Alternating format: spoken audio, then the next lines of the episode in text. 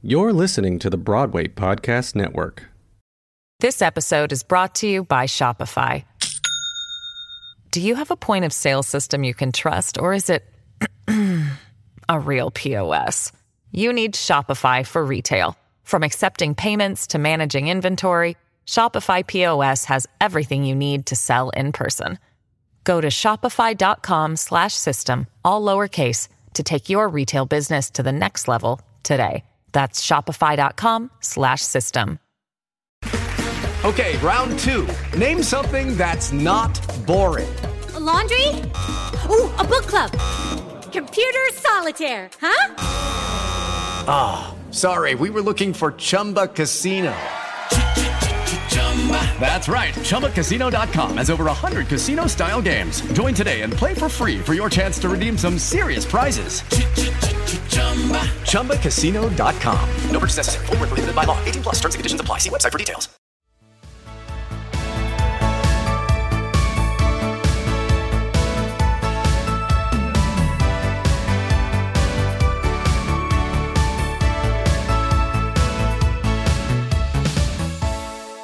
Hello, and welcome to my first show. My guest today is the incomparable Cynthia Nixon, a activist, an artist, a politician, a friend of the theater and of the screen, and someone I've admired for an incredibly long time and I'm a big fan of. So thank you for being here, Cynthia. It's a pleasure to meet you. Thank you. It's a pleasure. It's a pleasure.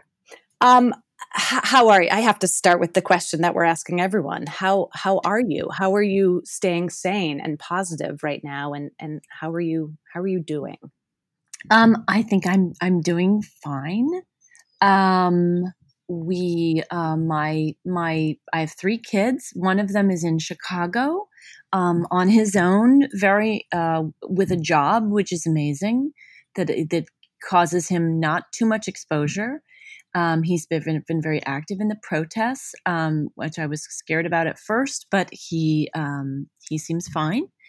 Um, My middle kid uh, graduated from high school via Zoom, which was, they did a wonderful job, but it was, um, you know, you think about all the things that should be happening in your senior year of high school that he didn't get, which, yeah. you know, uh, which is hard. And then my, my, my nine-year-old is really thrilled to be um, Uh, out of school, out of homeschooling in particular, and we are looking with horror at the fall and um, the resumption of the of the homeschooling, because doesn't seem like uh, anybody will be going back to school, uh, at least not full time in the fall. Yeah, yeah. I, I think about all the heartbreak that everyone is feeling right now, and everyone is going through, and then I think specifically at kids, yeah. and. That experience that they're having, the bewilderment, the upset, the isolation, the the confusion, the missing out, and how interesting that your three kids are at such different places in their lives. Yes, and I think it's hard, it. it's hardest, right. My my my seventeen-year-old just had a friend come out last night who's going to be with us for a few days, which is great. I'm really relieved that my oldest one has a roommate, so has that kind of contact. But I think on my nine-year-old, um, he really hasn't. He's seen a few friends his roughly his age who are children of our friends, but um, he's not seen any of his classmates since this began. And I think that's been really, really hard on him. Yeah, yeah, yeah.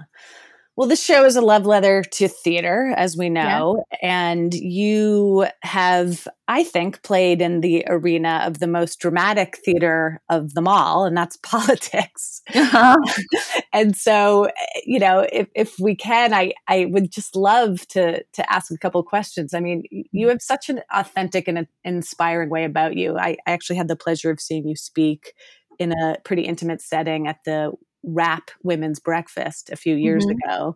Mm-hmm. And I've seen you in a room of eight hundred on Broadway, and I've, I've seen you up close and personal on my television screen. And I'm just so curious, you know, you're, you're such a warm and real politician. And, and what were you pulling from when taking on that persona? Was it anything from your performative past or the passion you were feeling in the in that new moment for you? You know, you took the stage several times during that race, and I, I'm just wondering what was the driver for what you had to embody in, in front of a new type of audience? Well, so a few years ago, before I ran, I played Nancy Reagan in a uh, a television, sh- uh, you know, like a, a, a movie on television. And so I read a lot about her, and I read a lot about their family, and I read a lot about Ronald Reagan. And when Ronald Reagan ran for governor of California, people were very skeptical. Uh, I think it goes without saying I'm not a, a fan of the Reagans, but I think that's clear. But anyway, um, but he was asked over and over w- what kind of training is being an actor for being a, a politician or being an elected leader. And he said, now that I've started to do this, um, started to campaign at least, he said, I can't imagine anyone who doesn't have an acting background uh, being good at this at all. He said there are so mi- there is so much crossover um, in terms of, well, certainly people knowing who you are. That's the first thing. You being comfortable being in front of crowds of people, you being comfortable meeting the public, um, and being comfortable uh, sometimes making a speech that you get handed minutes before, um, pages to, and making it sound like um, those are your own words. Um, I think that, uh, I think that for me, the most challenging thing, look, in my, whatever I do in my life, I do try and be, um, sincere, like sincerity is my right calling card in, in life. Um, and so I think that that as as an actor that serves me well, and as a as a as a politician that served me well.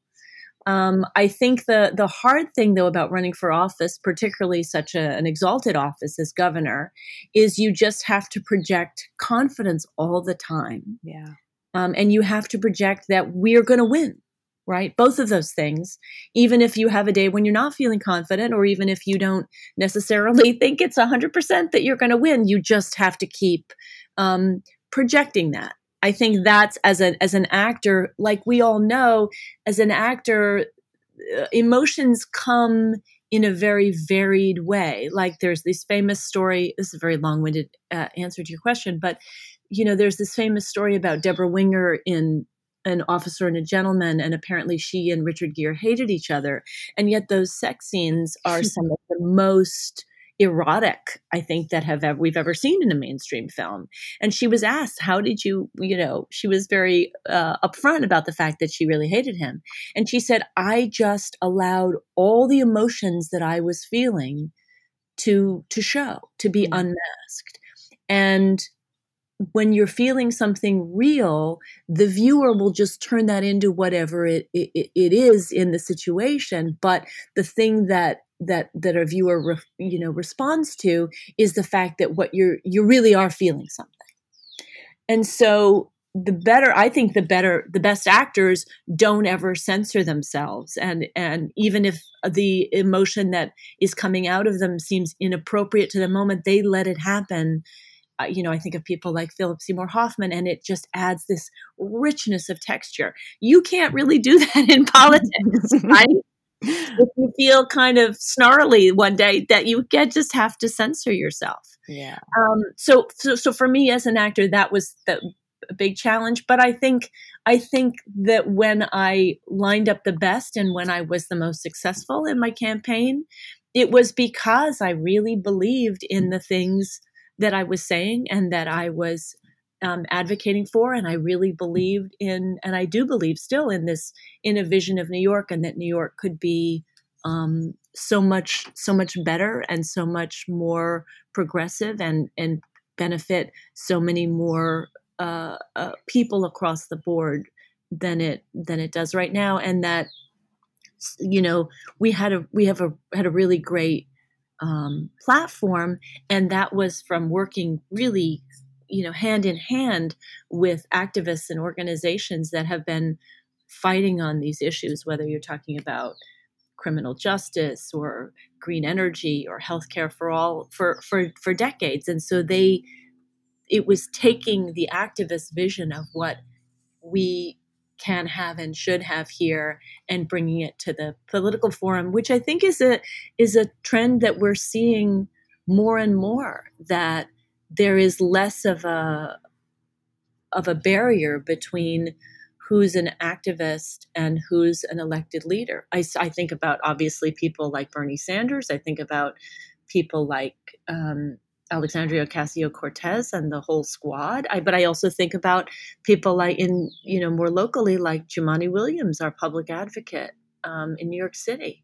And I think increasingly, if when we're fighting um, corporations and big money interests, um, we need elected leaders who are really in touch with social movements on the ground and and are part of of implementing the, them. That there is a there is an inside game and an outside game, and you've got to be you've got to be playing both if you want to be an elected leader that gets progressive things done. I totally agree. I I think the um the, the everyday voter has actually turned up his or her activism taste buds as well in response to to the other sides, um, the the opposing views of, of other parties, and and the the the Trumpian world that that has existed since twenty sixteen. And I think that's done a great thing for both the the voter and for the politician to have to amp up their level of activism and, and progressiveness. And I, and I think obviously there's a lot wrong with our with our new social media chapter that we're in, but uh, there is a lot right, and and it does have to do with so many more voices really coming into the into the public forum, and and and certainly if you just take the Black Lives Matter movement, uh, it it couldn't ex- it couldn't exist without social media and without. I mean, honestly, when you're talking about police brutality, people, everybody having a camera on their phone, that is what has uh, uh, people's commitment and people's long-term fight in this arena uh, is is what has brought this this cracking open. But but the other thing is that greater awareness throughout the public and everybody having the tools to to document this police brutality as it's happening and and bring it to a widespread audience. That's right. We are the transparent generation. The transparency yeah. that exists now between opposing parties is no longer a secret that someone has. And also, and also the ability to fact check in real yeah. time. Yeah. Yeah. Your gubernatorial race, I'm sure, has been on your mind these last months. Your particular knowledge and feelings about Governor Cuomo are fully formed in a way probably most New Yorkers' uh, feelings are not. Granted, most New Yorkers did not run a political race against him. So I'm curious, as as a lifelong progressive who is aware of both his history and shortcomings, what do you think of him now and the job he's doing? I, I mean, I, I was literally served a New York Tough T-shirt ad yesterday on Instagram, so he's he's certainly making uh, a wave. I think exactly the same thing that I thought of him before. I think that. Um, I, I appreciate so much his broadcasts. I think in the uh, in the face of any coherent, truthful uh, information coming out of wash of out of the from the president, um, I think what he did was enormously valuable um, by being being a being a daily presence and reassuring people and giving them information. But I think his unwillingness to um, to raise taxes in order to fund the things that we really need, like education, like healthcare, like green energy, um, still leaves New York where it was, but even worse so because we have such a budget shortfall, and he is willing to to borrow rather than uh, than tax corporations and individuals um, that can afford it and that wouldn't even feel it. Fair, fair. I hear you. I just know that um, a, a seventy-year-old grandma asked me how her boyfriend Cuomo is doing. Yes. And when when when when when when he has infiltrated grandmas into making them feel good, it's uh it it's kind of just remarkable that we're at a place in in history. Well, it's also remarkable that he ma- he made this mountain, this uh, coronavirus mountain, you know, of the deaths. Uh, uh, uh, I mean, are you aware of this, that he's I done that? I am. I am. I mean, and that, so his point is how we've curtailed them, which I grant is impressive, but it's a mountain. Yeah. And, and the reason that that mountain happened is that we didn't shut down earlier the way, the way places like, like California and Washington did. Yeah. Yeah. No, Washington State is a beacon of, yeah. of, of how things could have been done. Yeah. Um, Thank you for all that. Um, we're going to head into into our four questions um, that uh, that sort of help illuminate where your beginnings started, your formative experiences. That can I ask you before before yeah. I'm sorry, I don't mean to interrupt, but no problem. Um, what was your first Broadway show that you saw? The the first Broadway show I saw was actually Crazy for You. In, oh, really? And when I was uh, in ninth grade, um, oh. I, I I grew up in Boston, so I was really late to the to the Broadway game because I saw touring Broadway, and my parents, rightfully so, thought that was sufficient, and and I hadn't made it down to New York until high right. school. Um, right. So so yeah, that was that was my first Broadway show, but the first. Um, touring Broadway show I ever saw was Les Mis. Got it. Yeah. Got it. Yeah. Got it. Thanks for asking, Cynthia. No one ever asks the host. Really? No one cares. Um, really? My my mother grew up in Chicago, and so she would, oh, and that was a time, you know, my mother's born in nineteen thirty. And so that was a time when the Broadway companies would go on tour with yeah. all the original cast. And so yeah, being in Chicago, she she saw all these Broadway performances. She just saw them in her in her uh, hometown, and I mean, she always talks about um, uh, Judith Anderson, going to see Judith Anderson in Medea on Christmas, and how there were like two rows of people there because who goes to see Medea on Christmas? And that they had all the ushers come and sit in the seats to try and, and she's, you know, try and fill out the house a little bit. And she, but she says Judith Anderson was so amazing and she didn't let down even a whit. You know, she gave the full performance for the, you know, sixty people that were there or whatever. I love that. Ju- I think Jews go to Medea on Christmas. But that's, that's probably it. Yeah. No, there was a time where like you could see Robert Goulet in every city in America. Right. Um, right. Right. It was amazing. So- this episode is brought to you by Shopify. Do you have a point of sale system you can trust, or is it a real P O S? You need Shopify for retail. From accepting payments to managing inventory, Shopify P O S has everything you need to sell in person. Go to shopify.com slash system, all lowercase, to take your retail business to the next level today. That's shopify.com slash system.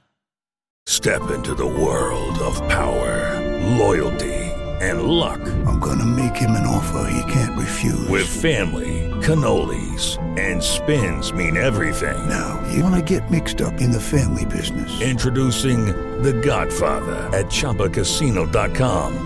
Test your luck in the shadowy world of The Godfather slot. Someday, I will call upon you to do a service for me. Play The Godfather now at Chumba Casino dot com. Welcome to the family. No purchase necessary. V G W Group. Void where prohibited by law. eighteen plus. Terms and conditions apply. So, so your first show, uh, do you recall what it was?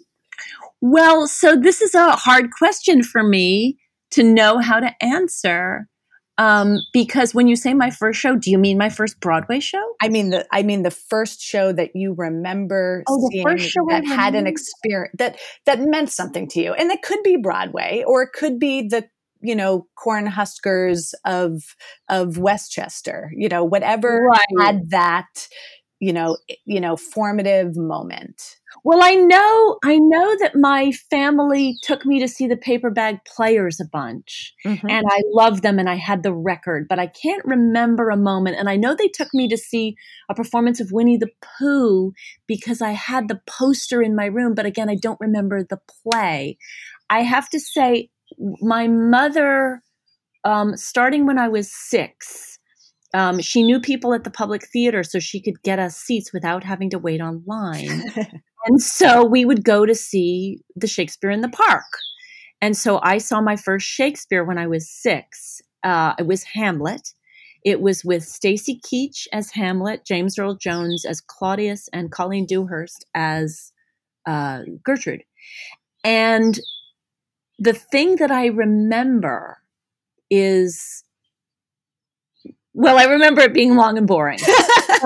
um, the, I remember James Earl Jones came on stage and, you know, started with his first Claudius speech, you know, our cousin Hamlet, you know, now our son, uh, welcoming him effusively. Yeah. And, and, and pretending to be full of love and, and warmth. And I turned to my mother and I said, he doesn't mean it. Wow. And my mother was like, that's right. He doesn't mean it. And so that was a wonderful, because that was a wonderful moment, because in this mass of like, oh, complicated language and they're far away and all this stuff, I could, I, I, the, the moment that, that, that was really made an impact was he's saying one thing, but he actually means something. He means the opposite. Um, how perceptive, Cynthia, that that you understood the dramatic and emotional arc of Shakespeare at six years old. Well, I think I think James Earl Jones was probably yeah. really, you know, amping that up. Yeah, you, you know. Yeah. Um, well, I, at first, yeah. I was thinking a six-year-old and Hamlet. That that feels crazy. And then I thought, actually, no, Hamlet's Hamlet's the Lion King. So right. Of course that worked for a six-year-old, because that is right. the perfect storytelling structure. Right. Um, and how funny and that, that it was James Earl Jones who then was in the Lion King movie. Oh, right? right. That's true. That's true. He was, yeah, as the other, as, as the, as the good father though. um, but the first, I mean, the first Broadway show that I saw was Pacific Overtures. And I was just, I was, I, I, I mean, I couldn't wait. I couldn't wait. I mean, I saw, it's so hard because like I had seen A Chorus Line before that, but at the Public, uh-huh. you know, and I had seen Pfeiffer's People, I think. Um, oh no, maybe that was like a year later. But, so I, I saw a lot of off-Broadway stuff. Um, but I, you know, I saw Pacific Overtures at the Winter Garden mm. and, uh, and we were up in heaven, you know, and the Winter Garden is so enormous. Yeah. It was like, wow, there's tiny, tiny little people down there. But I must have seen it well enough because, you know, if you know Pacific Overtures, it is supposed to be done with an all-male cast and men playing the women's parts, as yeah. it would be in traditional Japanese theater. Um, but at the very end, in the last number, which is contemporary, there are men and women on stage singing and dancing that song next. Um, right. And again, right. again, I guess, I guess so many of my theater stories were like moments of perception that I had that my mother complimented me for and made me feel great. Like, oh, I've really got a, an eye for this. But my mother said, well, where did all those women come from?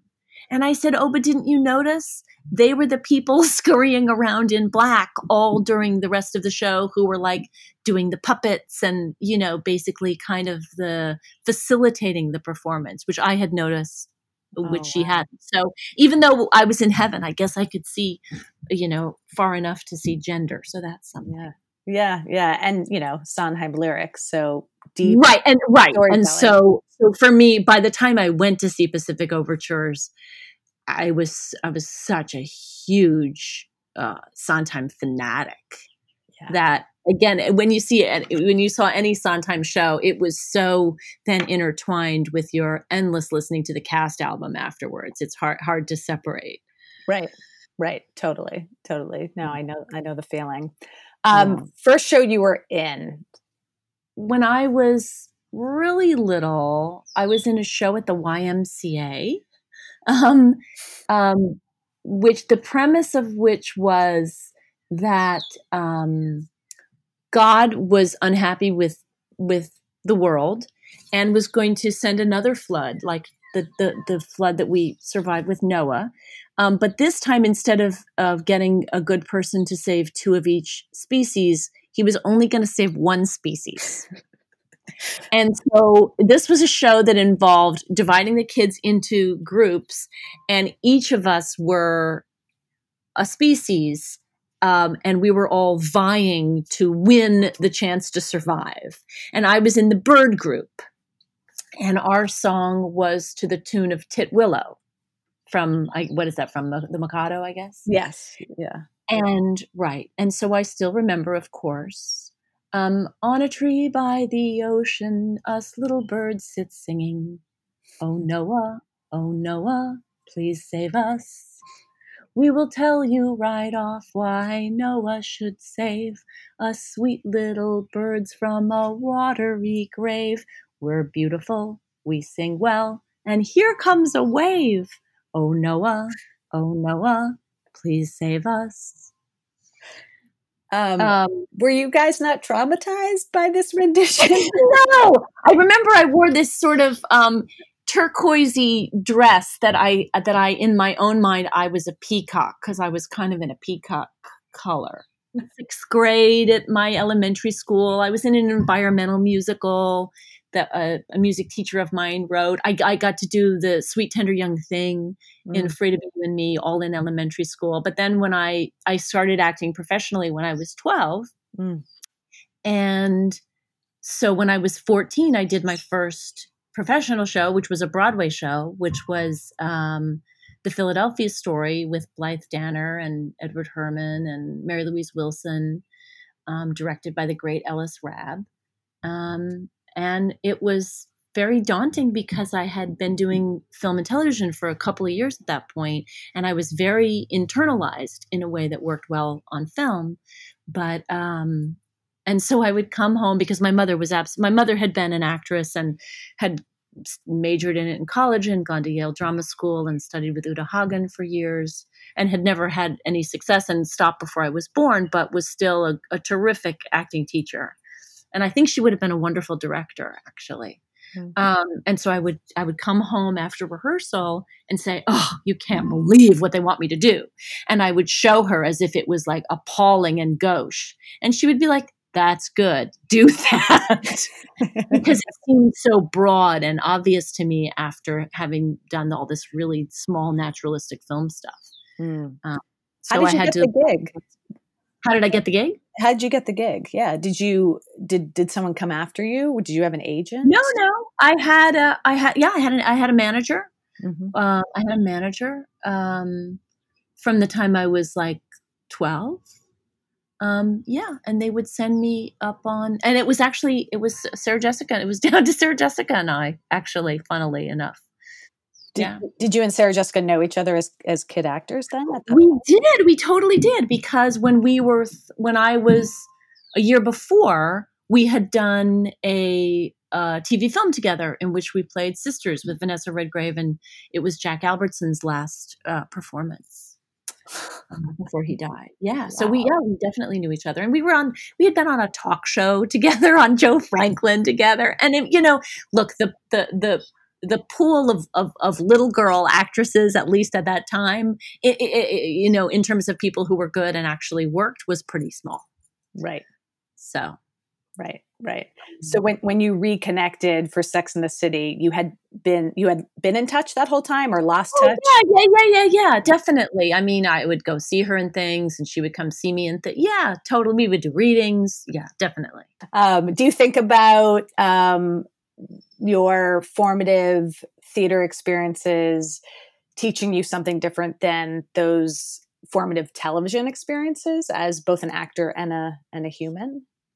Um yeah, I mean, I guess for me as a as a teenage actor, those film and television experiences were so much about uh you know, being on location and catering and having my own dressing, like, like the, the, the trappings of that world were so much a part of filming things, particularly 'cause I did, I did a film when I was twelve and I was away from home for ten weeks and I was on my own for like a bunch of that.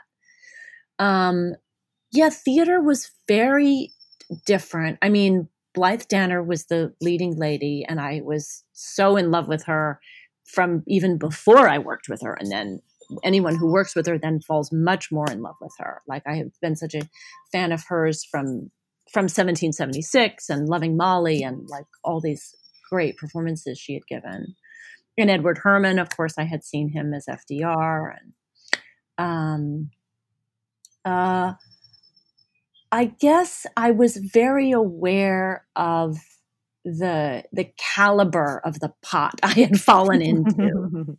Right. I mean, I Ellis Rabb directed it. Ellis Rabb is a, was a great director who who ran the the Phoenix Theater, which is as close as we ever had to a national theater in this country. Mm. Um, and I had seen, you know, I had seen his a few years earlier. I had seen his production of The Royal Family, which was extraordinary. Um, so I guess, and Mary Louise Wilson, I think, had had been in that also. So I was just aware of the, I don't know, the the the, the level of people, and I would just sit in awe of them. And I learned so many lessons from them. Um, like, I mean. Particular, well, like Blythe and Blythe Danner and Edward Herrmann. So they acted together a lot. They were an acting. They were not a rom- romantically. Uh, they were not a couple, but they they were a, an acting couple. Mm-hmm. And so at Williamstown, they were they did tons of plays together. Um, and so they had a kind of a, a shorthand with. They were like a great match. Um, but also, I was so stunned by the lack of nerves that anyone had, right? And how, how Blythe was just not nervous, or seemed not to be nervous, uh, even on the opening night. Um, and also there were certain things that, that were not quite working. I mean, she's not really great casting for that part. And so I watched her kind of in performance completely rejigger her, because she's so endlessly warm. And that point of that character is that she's cold and is accused of being all these dated, horrible words like frigid. Um, and so I watched Blythe completely rejigger her, perfor- her performance in performance, not in rehearsal. Cause it's, um, and I, and, and things happened, like Edward Herrmann uh, w- wears glasses in real life, but he didn't ever wear glasses on stage, but they had him, um, wear glasses. And, you know, he was so endlessly, all of a sudden he could see the audience, and like, he would talk about that, what a, what a thing that was for him.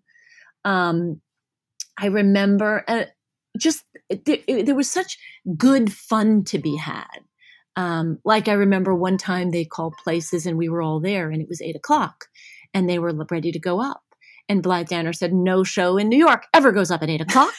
I'm going back to my dressing room. Call me at eight oh five. Stuff like that. It was, uh, um, and, and there was, and, and one time the the sound system, like we were at the Beaumont, it's a huge theater, yeah. And the sound system went off. Like it was, it was making horrible beeping noises, and they tried to solve it for a while. And Blythe just said, "We were trained in the theater. Just turn the damn thing off." You know, how she handled so many, like at the at the Beaumont, people sit sort of in the front row below the stage. And so people were always putting their programs on the stage, which is so unbelievable. And Blythe would just sort of, as she was walking around and doing things, she would just sort of reach down and take a program and hand it back to the person, you know, like there was so, she was so calm and at home and at ease. And there was one time I remember, there was a particular performance, you know, you get these in the theater where you just have a crazy, crazy, laughy house. Yeah. It's sort of like inexplicable. Right. And as, you know, and we're a comedy. And as, as a kid, I was like, this is fantastic. This is like Christmas, you know. And I was like going for all the laughs. And I had noticed that that Blythe was not. And then Edward came on stage and he was underplaying, so much so that his like his volume was low. And I, I think they ex- finally explained it to me, because I was so baffled, that basically rather than rise to the occasion like trained seals being thrown extra fish on a particular day, They actually did the opposite. And they, Edward got a little quiet and a little more uh, con- contained so that the audience kind of couldn't laugh so much and they actually had to listen. Mm-hmm. And so in this way, these two very artful, calm people reined the audience in and, and made it so they weren't running away with us, that we were actually in control of the performance. That's masterful. Yeah. Yeah. But then there were other things like, um, you know, it was my first show. And so the the woman whose job it was to sort of be, you know, take care of our, watch the dialogue and give notes in the director's absence and stuff. She said, do you notice you're putting a but in front of basically every line? And it was it was like how I was sort of emotionally connecting, like that every line I was was saying was coming out of a place of like, yeah, but I don't agree. Like, but, but, but, and, and, and, uh, you know, I hadn't noticed this, but it was, so I stopped. But also it was interesting to me. It was a way that I was keeping all of my lines alive for me, as if every line I have was sort of like arguing with the thing that had just been said. And there was one, and, and I was following my my impulses. I was trying to be so in the moment, and I was pretty, pretty good in the moment. But there was one night where I, uh, I, I usually said, said a line. I was, as I was, I think, looking at a picture and knelt down. And that night I just didn't feel like kneeling down. Mm. It didn't seem right. So I didn't. Mm. And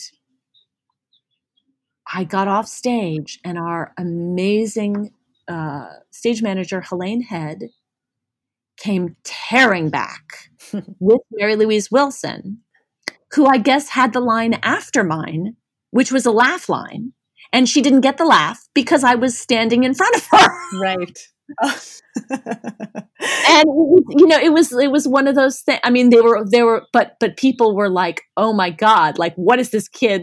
you know, doing, but it was once. And then I, I understood, but you know, it was, it was a kind of a thing where I was thinking so hard about the truth of my performance and what felt real that I forgot there was a whole, you know, stage of people that were, um, you know, that, that there was a stage picture to be considered rather than whether I felt like kneeling at a particular moment. Life's lessons. Don't, don't step on Mary Louise Wilson's laughs. Don't don't block her on a laugh line. Don't block her on a laugh line. Got it. Got it. Um, it's it's dream roll time. If there was any show anywhere at any time, what would your dream role in that show be? Well, so I mean, there are lots of dream roles, but if I take your question to mean that I could be in any production in any part at any point in history. That's Is that right? right? That's right. That's so right. Then I think I wouldn't focus so much on like me getting to play, you know, fill in the blank. Um, and of course, if, if there was a world in which I could actually sing and I got to, you know, play some great singing part, uh, of which I can think of five thousand. But I think my real dream would be to go back, um, to like, I would go back to to to to the to the Globe, mm. right? And to be, I mean, to be in a rehearsal room, or I guess they didn't have rehearsal rooms, to be in on in a rehearsal on stage with Shakespeare and his company. Yeah. And so it wouldn't be so much the part that I would be playing, right? I could be a page or something, but I would, I would say, you know, and I, I think the thing that I would like to go back to would be not like one of the big tragedies, but like, um, like a fun comedy, like As You Like It, mm. which would be, I mean, sure, I'll be Rosalind, sure, except I'm a girl, so they only had boys doing right. Rosalind. Right. But, um, but I think to to go into a rehearsal like that, that would in a play that has so many clowns in it, yeah, and to just get to feel, of course they didn't have rehearsal like we had have rehearsal, but to get to see what that was like and what those actors must have been like and how much goofing around there was. I mean, you always get the sense with Shakespeare's clowns that they're they're trying to rein them in because they'll, right, they'll just, just talk and talk and talk. And that was part of, part of the charm of them. But what were they, what were they like in, in rehearsal? Is it like, was it like being at a rehearsal of Saturday Night Live with everybody, you know, or, right. or the Marx Brothers or something? Um, that's what I would want. I yeah. would want to, you know, you could go back to, to Chekhov's theater, but I think, oh, well, why not go for Shakespeare? Like, yeah. Why not? Why not? And particularly because we know so little about so many of those actors, and just to see what they were like, they must have been, particularly the clowns, must have been just amazing, eccentric people. So um, we have a surprise element of the show that we don't oh. tell our guests about. To oh, really? Toes. It's a lightning round. Oh, no. Um, okay. It's okay. It's free association. Um, oh we put thirty seconds on the clock. I list off classic American or British uh, plays and musicals. You um, give me the instinctual response of what you think the emotional theme of that show is. And we just see where it goes. Um, it's and, it, and and my and my answers are like one word answers, one word or up to three words. The the, okay. the idea of one word, but like like if you said "Death of a Salesman," I could say like "Horrors of Capitalism" or something. Okay, thirty seconds are on mm-hmm. the clock. Pippin. Never saw it. What do you think? If you had to guess, um, uh, Journey. It's actually perfect. Funny Girl.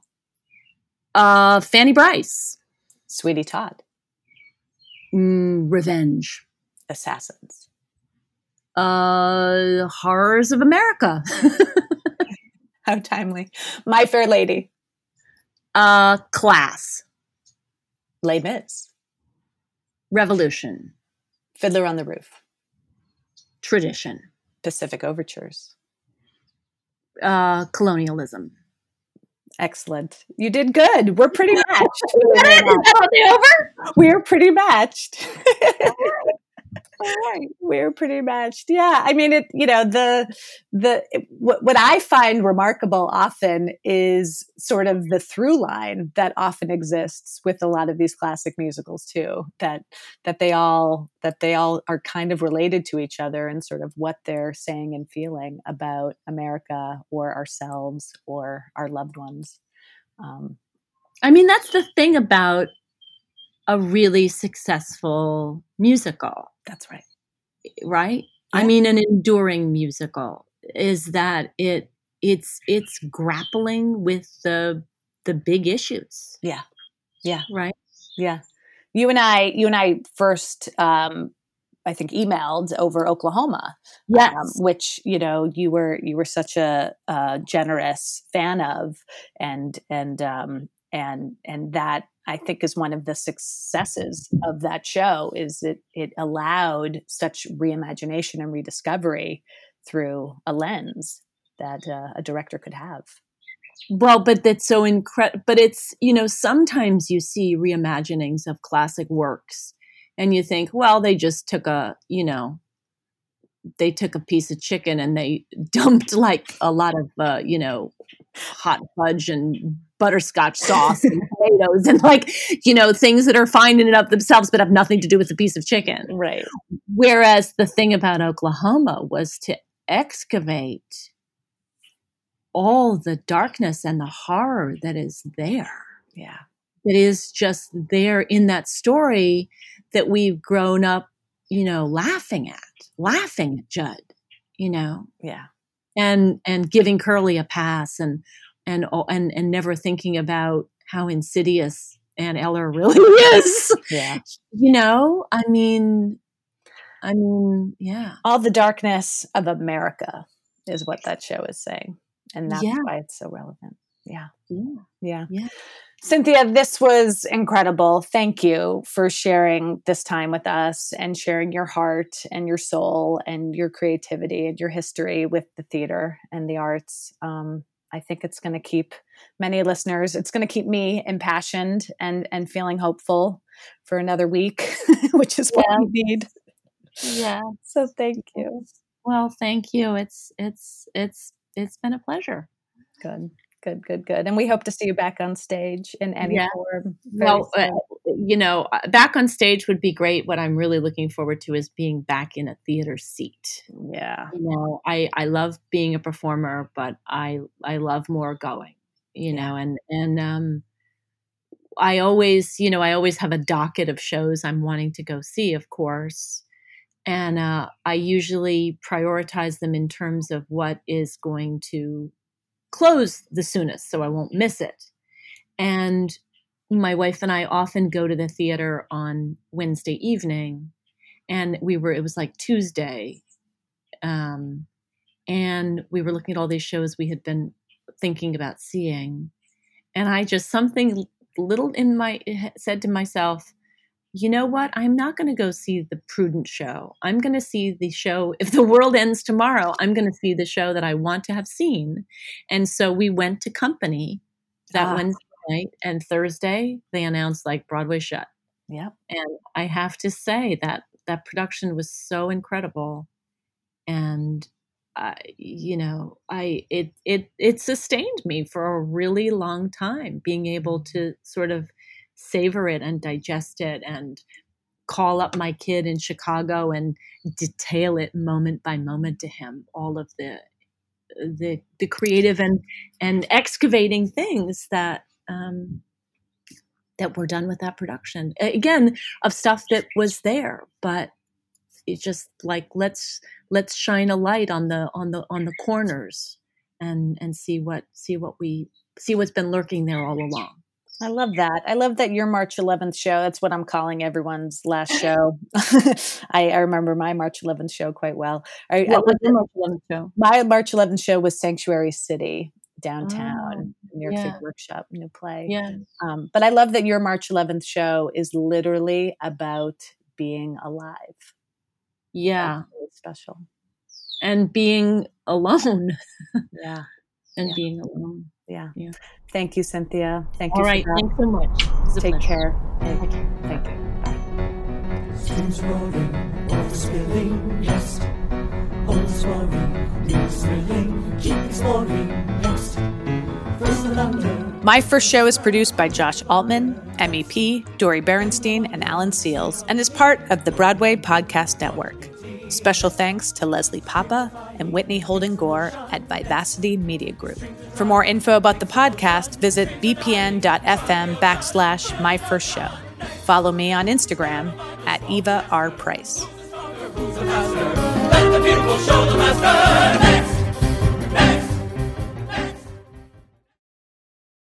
Hey, it's Leslie Odom Junior here on the Broadway Podcast Network to tell you about the RISE Theater Directory, a program of Maestro Music. RISE is a national online resource designed to connect and empower backstage and administrative and creative theater professionals from underrepresented backgrounds. If you work or aspire to work in the theater community, this can help you find your next project. And if you hire theater professionals, search the RISE Theater Directory to find your next team. Create your profile now and get more information by visiting rise theater dot org. That's theater with an R E R I S E T H E A T R E dot org, because only together we rise.